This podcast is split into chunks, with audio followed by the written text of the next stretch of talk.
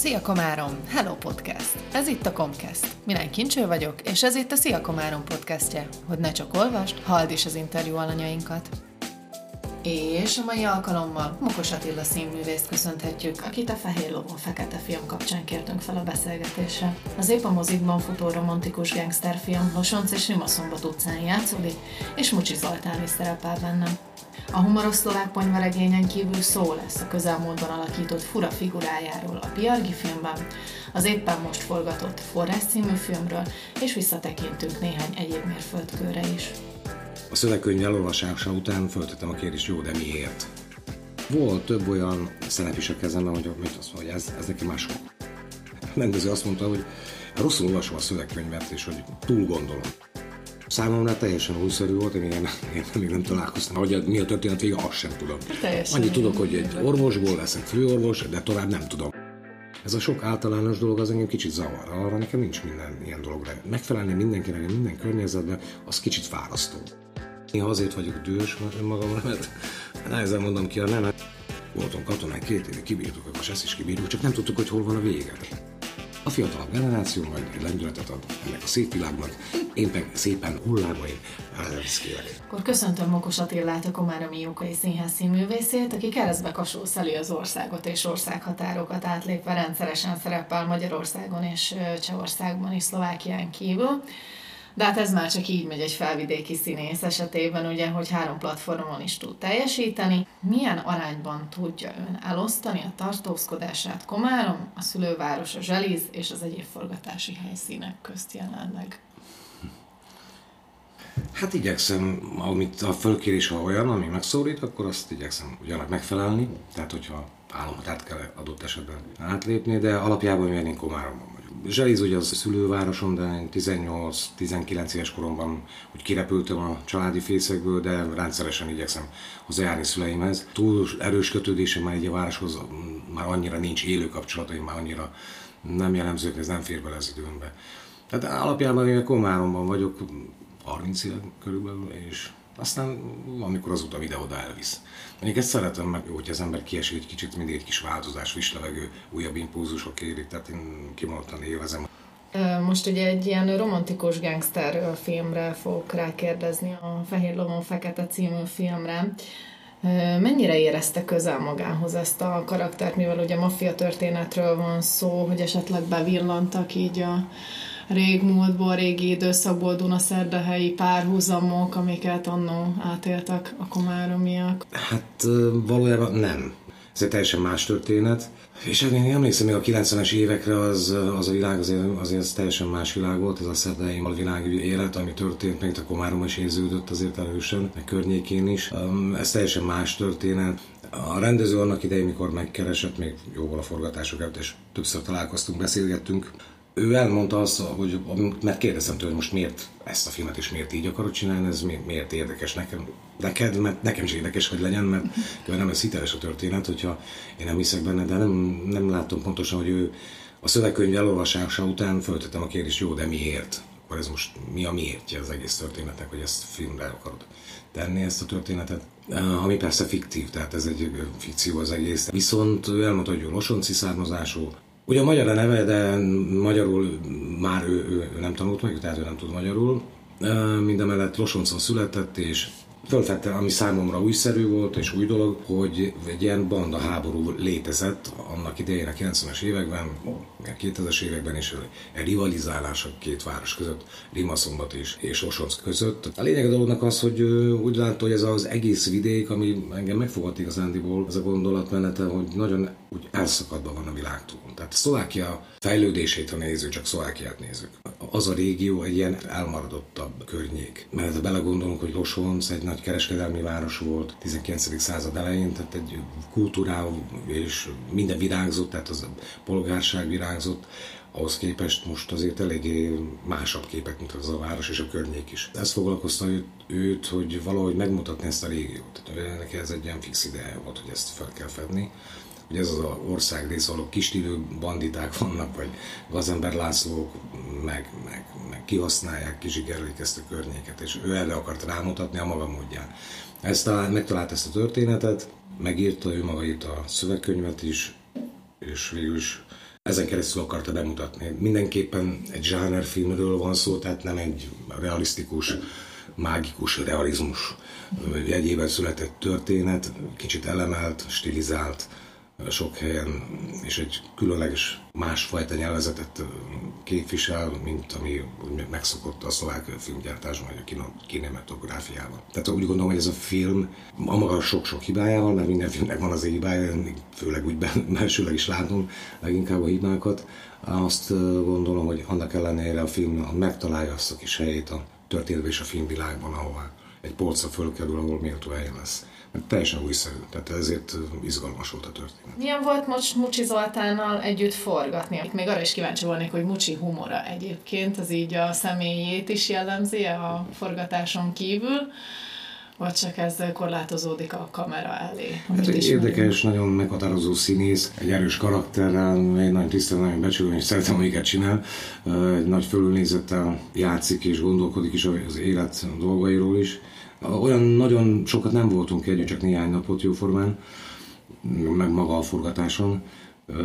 Annyira nem tudtam őt megismerni, de hát egy elég meghatározó egyéniség.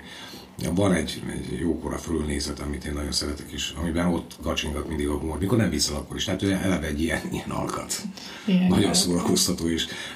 Mind a mellett nem felületes, tehát az nagyon tetszik, hogy nem felületes jelenség, hanem ő tényleg komolyan gondolja, amit mond, csak az ő megnyilvánulásaiban ez néha humorosan hat. Még jó ilyen új alkotásokat megnézni a moziban, ismert színészekkel, meg komáromi vonatkozású színészekkel, meg pláne jó a komáromi közönségnek is. Milyen utóéletet jósolnak egyébként a filmnek, hogy erről lehet tudni, hogy díjak, filmfesztiválok, hogy egyébként mik a várakozások, amik öveznek? Hát a film aztán éli a saját életét általában, elindul egy saját úton. Annyit tudok, hogy több filmfesztiválon, azt Texasban, most Amerikában valahogy Cottbus, Németország, Varsó, meg több ilyen helyen beválogatták. Ezek a filmfesztiválok nem az A kategóriás, vagy A kategóriás filmfesztiválok, ugye az Cannes, a Cannes Fesztivál, Berlin, Velence és Karlovy Vary. Tehát ezek már ez a, úgy mondjuk, hogy B kategóriás, tehát ez egy alacsonyabb szinten lévő film seregszemlék. De hát ennek ellenére az jó, hogyha a világban úgy, úgy elmegy egy, ilyen történet is, mindenképpen prezentál valami képet mutat rólunk. Mi hiányzik egyébként ahhoz, hogy a A kategóriába belekerülhessen egy film? Hát, az mind múlik? Az úgy történik, hogy egy-egy film, mikor elkészül, akkor a gyártásvezetők, a forgalmazóval, vagy nem a forgalmazó, csak a gyártásvezető, producerek megpróbálják elküldeni egy-egy filmfesztiválra, válogatásra. És akkor ott több rosta van, ezen a rostán, hogyha átkerül, akkor különböző szekciók vannak, Kánban is vannak, hogy első filmesek, 5-6 ilyen csoportok vannak, ahol versenyeztetnek a filmek, és van a, a főverseny, az mondjuk mindenhol 12, én úgy tudtam a 12 film, ami versenykategóriába kerül. Épp úgy Cannes-ban, Karlovariban, Berlinben vagy bárhol. Mindemellett a kiválasztott, már kiválasztott filmeknél a bemutatásra kerülnek forgalmazó számára. Nem kerül bele a versenybe, de a fesztivál keretén belül van egy olyan, olyan része a fesztiváloknak, nagy fesztiváloknak, ahol már megmutathatják azt a filmet, és esetleg valaki érdeklődik is, elviszi egy B kategóriás, egy másik kategóriás fesztivál, egy kisebb fesztiválra, vagy nem annyira nívós fesztiválra. Tehát ez így történik, én tudtam, mert ez így működik. És aztán nagyon sokszor történik az meg, hogy egy-egy filmfesztiválon, hogyha ha valami díjazást kap, vagy valamiféle értékelést kap, pozitív visszhangot kap, akkor egyik filmfesztiválról viszik a következőre. Tehát ott valaki meglátja, és akkor megy Indiába, stb. világba összevárok. Elindul a hullám. Igen, és akkor úgy jobb esetben akkor több országban bemutatja. Aztán később kerül a mozikban. Tehát ez egy feltétel, hogy egy A-kategóriás versenyfilm az csak akkor lehet, ha nem került előtte moziba. Tehát mivel moziba került, az már azt már nem, nem lehetik beversenyni egy ilyen kiíráson. Uh-huh. Értem. Akkor most áteveznénk a második világháború kitörése elé, amikor a Piárgi fiam játszódik, ugye? Uh, olvastam, hogy elmondása szerint soha nem alakított szélsőséges karaktert kapott ebben a filmben. Szó volt arról, hogy meg kellett találni a figura igazságát. Ezt hogy kell egyébként érteni ez esetben, és más uh, karaktereknél is esetleg alkalmazza -e ezt a praktikát?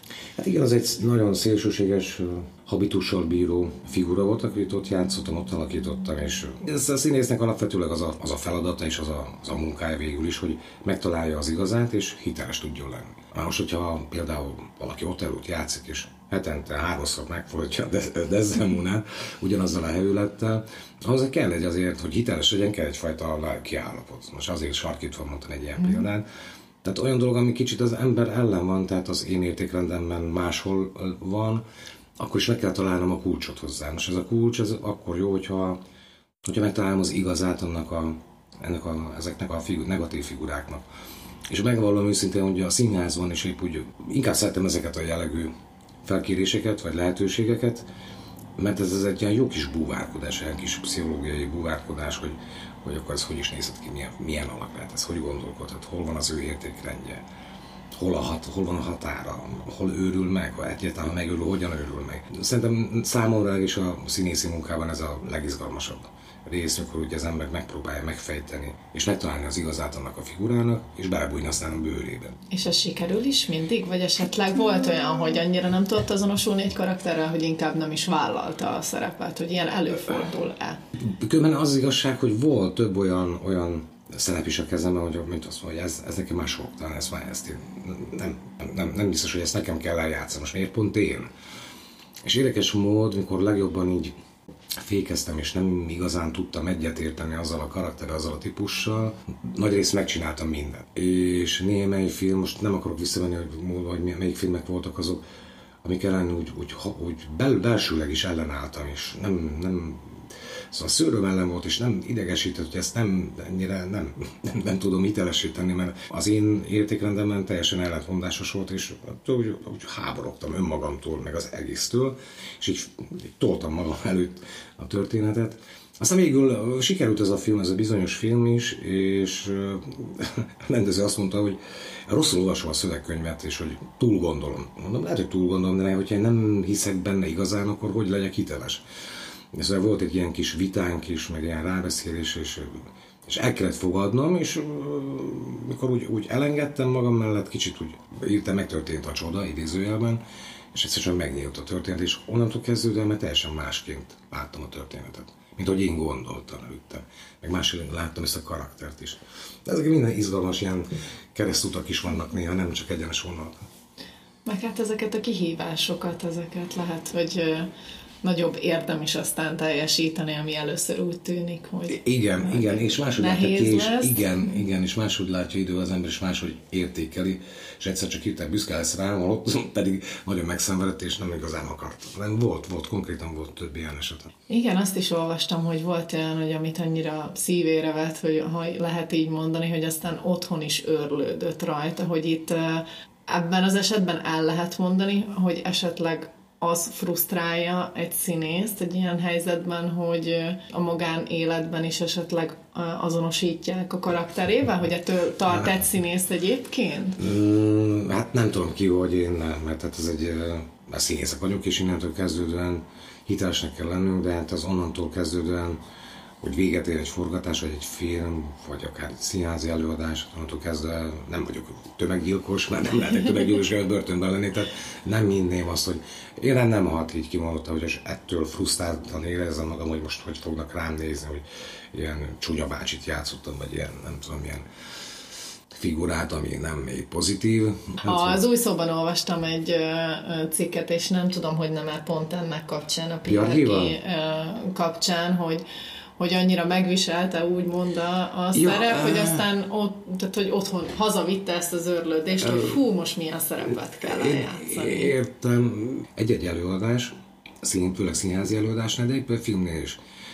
Hogyha a színész úgy, úgy, úgy, úgy benne van ebben a történetben, a, a két kezd gondolkodni, és a reakció is olyanok, bőr alá kerül a szerep, egy bizonyos ideig tart, míg, míg ezt elenged ezt a szerepet. Tehát ez gyakran előfordul, hogy például egy előadás után, egy Armoni Richard után, egy 20 perc, legalább egy, egy fél óra, még konkrétan magamról, hogy beszéljek általánosságban, hogy még, még átment rajtam a szerep. Tehát uh, még nem a civil voltam, mert még le, le, le, igen, mert, mert úgy mentálisan és belsőleg is az ember még, még visszazökken a, a, a, a hétköznapba, illetve mert az a, az a másfél két óra ott a színpadon, az, az annyira tömény, hogy az még úgy dolgozik az ember. Tehát épp úgy a filmnél is azért van ilyen, hogy egy idő után elkezd az ember az, a felé gondolkodni, akár az utcán, vagy az életben, az, azon pörög állandóan, hogy ez milyen figura, és hogy ez kicsit benne marad, kicsit egy lenyomatot hagy. Van ilyen, hogy hazaviszi a szerepet a színész, tehát ilyen képletesen mondva, egy darabig van, nálam is nyilván előfordult ilyen, de, de aztán később ezt elengedi az ember, mert különben nem tudna létezni. Ja, akkor működik ez a az az arany középút remélhetőleg. Az a Piárgi című film ugye a Túrót Szent Márton és Kanzenben volt forgatva, és itt a házak úgymond nem a megszokottak voltak, amik nehezítették a helyzetet. Itt olvastam azt, hogy például a kalap, amit viselnie kellett, ez sokszor akadályozta például a, a munkában.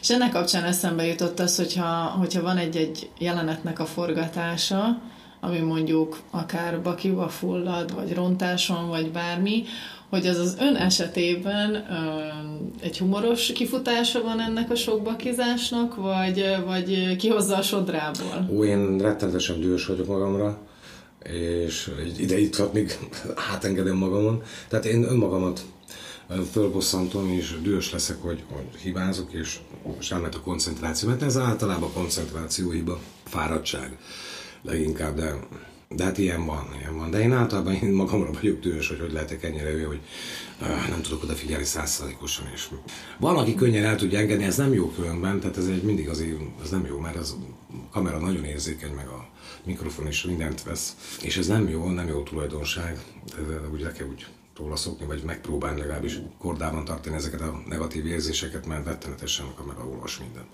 Sajnos én ez a típus, vagy csoporthoz tartozom, aki inkább önmagára nagyon dühös. Hát ez ilyen személyiség jellegű kérdés, úgyhogy ha lehet ilyet választani, akkor melyik karakter állt a legközelebb a személyiségéhez, így valaha, és, és az miért? Hú, hát akkor először magamat kellene lekottázni, hogy én milyen vagyok. Én értem a kérdésnek a kis nem tudok erre válaszolni. Hát lehet, hogy az első, ami ilyenkor beugrik. A... Amit nagyon szeretem például a, a, a cigány történetet, a, ez egy ilyen boxoló pap figura volt, azt nagyon szeret. Talán közel állt hozzám egy valamilyen emóciós szegmensen, vagy valamilyen szinten. Tehát az, az, az talán közel állt hozzám. Na, akkor mégis tudtunk akkor egyet találtunk egyet. És akkor most a jelenlegi projektről kérdezném, hogy van ez a Forrás című film, amit jelenleg forgatnak, ha jól tudom. Ez a 80-as évek Csehszlovákiájában a roma nők sterilizását veszi górcső alá. Ennek a filmnek egyébként köze van a mondani valójában ahhoz, hogy jelenleg ugye nagyon nagy a túlnépesedés így az egész világon, vagy hogy mi lehet a mondani valója, és egyébként a szerepéről is, hogyha így mesélne. Szóval a rendező, amit nem túl sokat, de mégis az itt valamennyit beszélgetünk róla, tehát ő, őt érdekli a hatalom.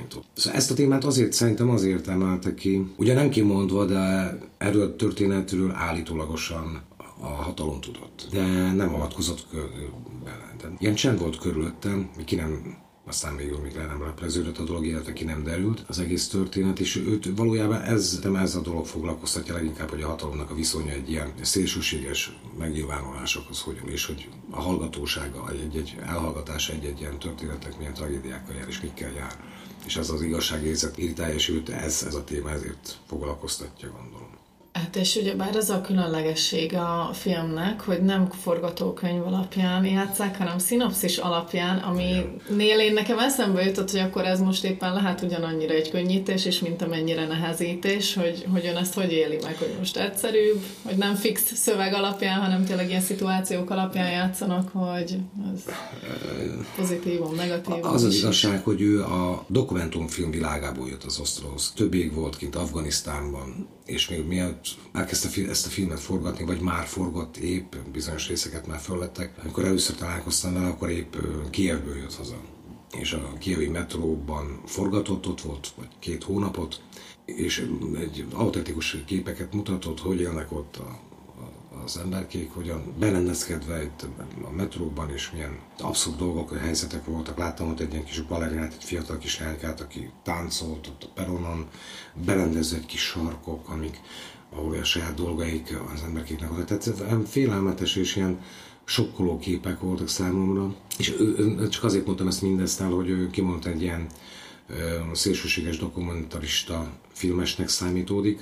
Ez, ez a második játékfilm, amit most forgat. Hát gondolom evéget is nem konkrét szövegkönyv alapján dolgozik vannak valami a fejében, az, mit ő tud nagy részt, még sok mindent nem tudunk, színészek, és mondhatnám azt is nagyon szélsőségesen, hogy sokszor improvizáció folyik. Tehát adott egy, egy helyzet, adott egy, egy, egy szoba, egy tér, megvannak a karakterek, a típusok, ki mit játszik, azt úgy tudjuk, a viszonyokat úgy tudjuk, végülis improvizálva, de ott állítódik össze a történet. Tehát nincsenek előre megszerkesztett mondatok, nincsenek előre dialógusok, nagy rész nincsenek megírva, van, ami meg van írva, van, ami nincs.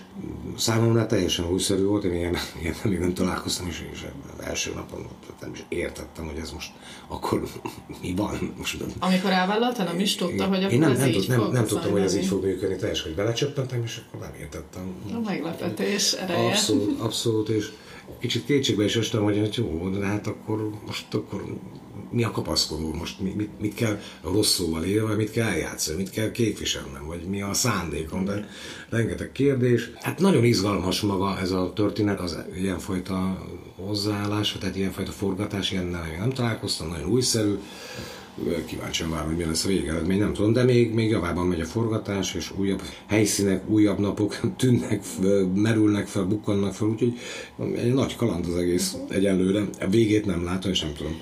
Ahogy mi a történet vége, azt sem tudom. Aha, akkor teljesen. Annyit tudok, hogy egy orvosból leszek főorvos, de tovább nem tudom. Majd az is alakul improvizáció. Igen, hát valami, valamilyen szinten majd fejlődik a dolog, valamilyen irányba. Meddig zajlanak egyébként a forgatás? Tehát, hogy ezt lehet látni, hogy meddig van tervezve? Ez szélsőséges, ez szélsőséges, ezt nem tudni, hogy meddig. Ezt uh-huh. lehet, hogy még két év múlva is forogni fog, nem, nem uh-huh. tudom. Yeah. Nem tudom. De hát általában egy, egy nagy film, tehát egy ilyen mozifilm, ha csak nem valami szélsőséges történelmi film, azok, azok mindig igényesebbek, meg, meg drágák is, stb.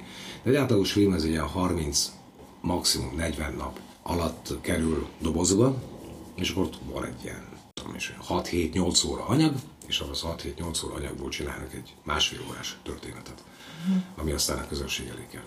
Hagyjuk magunkat meglepni. Ja.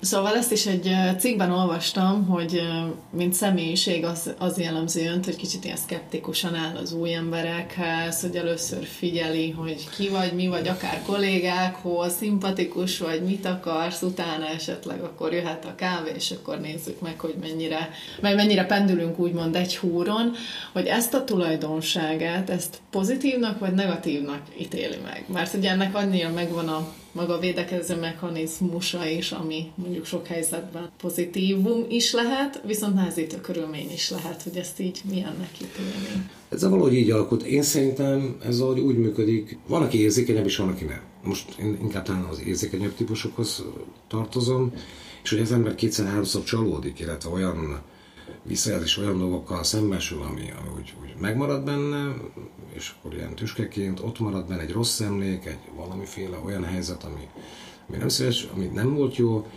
akkor onnantól kezdve óvatos lesz. És a óvatosság az csak annyi addig tart, amíg, amíg nálam nem tudatos ez így kialakul. Kicsit úgy, úgy, úgy eltartom magam, rögtön nem borulok bárkinek a nyakába, vagy mindenkinek a nyakába, bárki mindenkinek a nyakába, mert, mert nem tudom, ki, ki az az illet. Nem tudom, mit várhatok vissza. Tehát onnantól kezdődően kialakul egy, miután meg is vagy két ember egymást, teljesen mindegy, hogy hol, egy kávézóban vagy, vagy bárhol, kialakul egy szimpátia, aztán kialakulhat egy kölcsönös bizalom, és onnantól kezdően egy erősebb kapcsolat kialakulhat, akár munkajellegű kapcsolatról elsősorban. Tehát kicsit óvatosabb vagyok, ez tényleg így hogy kicsit óvatosabb vagyok. Viszont másik oldal ennek a, talán ez egy negatív lehet tulajdonság, de a pozitív pedig az, hogyha hogyha az ember úgy megkedvel valakit, vagy úgy, úgy érzi, hogy van egy közös téma és egy értékrend, amiben gondolkodik, gondolkodunk, akkor az, az úgy még jobban összefűz. Tehát onnantól kezdődően az még, jobb, erő, még erősebb kapcsolattá tud lenni. Ez a sok általános dolog az engem kicsit zavar. Arra nekem nincs minden ilyen dologra. Megfelelni mindenkinek, minden környezetben, az kicsit fárasztó. És azt nem, nem, nem nagyon szeretem. Tehát én, én innentől kezdve lehet külsőleg úgy hatok, vagy én is úgy gondolom, hogy olyan vagyok, hogy kicsit zárkózottabb, és kicsit úgy eltartja magától a az első impulzusokat, mert nálam ez így alakult ki. Ez arra az általánosságra nem is biztos, hogy igénye van az embernek, úgyhogy egyébként az így érthető is. A volt osztályfőnöke ugye a Zselézi gimnáziumban belevést az agyukba, hogy magyarként magyar iskolából kétszer annyit kell majd bizonyítani. És ha jól tudom, akkor a főiskolai tanulmányok alatt is ez, ez jellemezte. Lehet azt mondani, hogy ez miatt támasztott maga felé olyan elvárásokat, hogy kétszer annyit kellett tenni az asztalra, vagy ez érezhető is volt, hogy, hogy magyarként Pozsonyban kétszer annyit kell bizonyítani? Igen, ez úgy tényleg bennem maradt, hogy a gimnáziumi éveimben ez úgy bennem maradt ez a mondat. És komolyan is gondoltuk, persze, és gondoltam én is, de aztán, amikor az egyetemre kerültem, ott aztán harmadszorra kerültem be főiskolára, tehát eleve ott már volt egy csúszás, mert közben két évet katona voltam, stb. Tehát nagyon a főiskolát, be akartam kerülni nagyon az iskolára, és ez elég nehéz történet arra az iskolában, nem egy egyszerű feladat, nem matematikai történés, tehát szerencsés kell hozzá, sok minden. Uh, és amikor bekerültem, tehát akkor ott önmagamhoz képes is volt egy erős elvárás, hogy akkor most jó helyen vagyok, és most itt akkor mindenben. És rögtön az első fél évben én tényleg kétszer annyit dolgoztam, vagy többszörösen annyit dolgoztam, mint a többi, többi osztálytársam, egy-egy vizsgáló. Hát eleve a nyelvből adódóan, mert hát ugye szlovákia az ment ugyan, de nem annyira, mint kellett volna. Tehát azzal meg kellett küzdködni, tehát eleve effektíve kétszer annyit kellett ülnöm egy-egy, egy-egy tantárgy fölött, amit mondjuk meg kell tanulni esetleg szöveget, de így a mesterségben pedig meg azt meg nagyon élveztem, ott meg rengeteget dolgoztam, tehát kétszer annyi anyagom volt, vizsgaanyagom volt, mint, mint az osztálytársaimnak, és ez valahogy ez a ritmus úgy bennem is maradt. Tehát, de meg eleve talán kicsit nyughatatlanabb vagyok, tehát hogy a, nincs tétje a dolognak, meg nincs valami feladat, akkor úgy elkezdek unatkozni, az meg dühít, úgyhogy inkább lekötöm magamat. Tehát eleve nem szeretem az üres járatot, hogy ha egyszer ott vagyok azon az iskolán, akkor, akkor, akkor csináljuk, és akkor éjjel-nappal csináltuk a dolgainkat. Kisebb-nagyobb sikerekkel persze, de, de tényleg ez, ez való igaz, hogy dicséret büdös ugyan, de, de tényleg kétszer annyi, meg többszörösen több anyagom volt, vizsgaanyagom, tehát meg abszolás előadásom néhány osztálytársának az volt a problémája, hogy nem volt miből vizsgázni a mesterségben. Neki meg annyi volt, hogy, hogy nem tudtam Adhatott volna másoknak is. Így van, de én minden adott lehetőséget kihasználtam, minden adott pillanatot kihasználtam arra, hogy teret nyerjek, és időt nyerjek, és figyelmet nyerjek, tehát kihasználtam minden lehetőséget maximálisan. És ez mai napig jellemző is. Hát, ha jön lehetőség, meg olyan lehetőség, akkor nem ritkán, ritkán mondok nemet, de azt is meg kell tanulni nemet mondani. De néha, néha sikerül, néha azért vagyok dős önmagamra, mert nehezen mondom ki a nemet, és de ki kell mondani néha, mert vannak dolgok, amiket, amikre azt kell mondani, hogy ez most nem, ez most nem fér bele. Ilyen olyanok, amikor, amikor sok van. Mert általában a színészeti ez van, ezt még gyorsan elárulom, hogy, hogy vagy rengeteg munka van, vagy semmi. Tehát kétféle színész van, egy, aki, aki azért dühös, mert nincs munkája, a másik meg azért dühös, hogy kétségbe esett, mert sok a munkája. Tehát ez a kettő van. Sos sincs elégedett színész, csak elégedetlen. És ez tényleg így is van, hogy ilyen hullámokban jön az, hogy, hogy egyszerre több dolog, akár színházzal együtt paralel futó történetek befutnak, és akkor, akkor elveszik az időben, de meg kell, meg kell tanulni nemet mondani, mert azért az évek mennek, és azért nem lehet mindent bevállalni most már tehát már kicsit a tempóból vissza kell venni.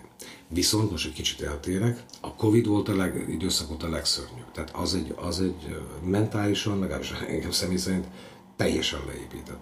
Tehát az, az a szörnyű volt, hogy, hogy semmi tervezés nincs, minden rom, romába dőlt, minden idő elcsúszott, időpontok összecsúsztak, leálltak forgatások, leálltak minden a színház teljes mértékben szinte. És az, az, az, a, az a túlélés, a céltalanság, és az, hogy nincs, nem láttuk az alagút végét, tehát nem volt, hogy jó, oké, voltunk katonák, két évig kibírtuk, akkor ezt is kibírjuk, csak nem tudtuk, hogy hol van a vége. Tehát az, hogy nem tudja az ember, hogy hol a vége, én ettől teljesen szinte depresszív állapotba kerültem, hogy legalább mondja meg, mondjon egy dátumot valaki, és akkor, akkor jó, akkor, akkor tudom, hogy mihez tartom magamat.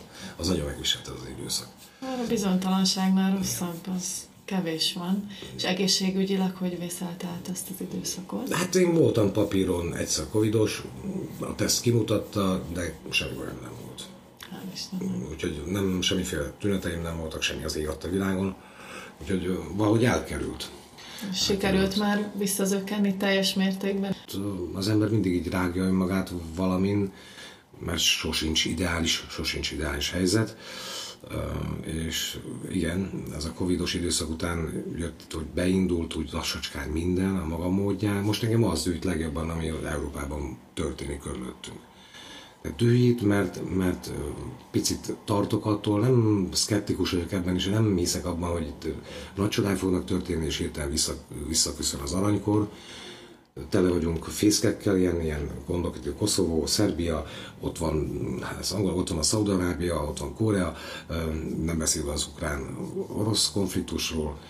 Szóval rengeteg olyan negatív dolog, ami, amitől megint elbizonytalanodik az ember, hogy hosszú távon nehéz ez gondolkodni, de nyilván ezt kell megtanulni most, hogy ezeket a sok negatívumot valahogy lef, lefilterezni, leszűrni, átszűrni, és valahogy másként kell gondolkodni, hogy, hogy, hogy az ember teljes életet tudjon élni, mert ennek a nyomasztó környezetnek, vagy légkörnek a hatása alatt az egy, az egy, az egy szörnyűség volna végig leélni egy életet, egy aktív életet.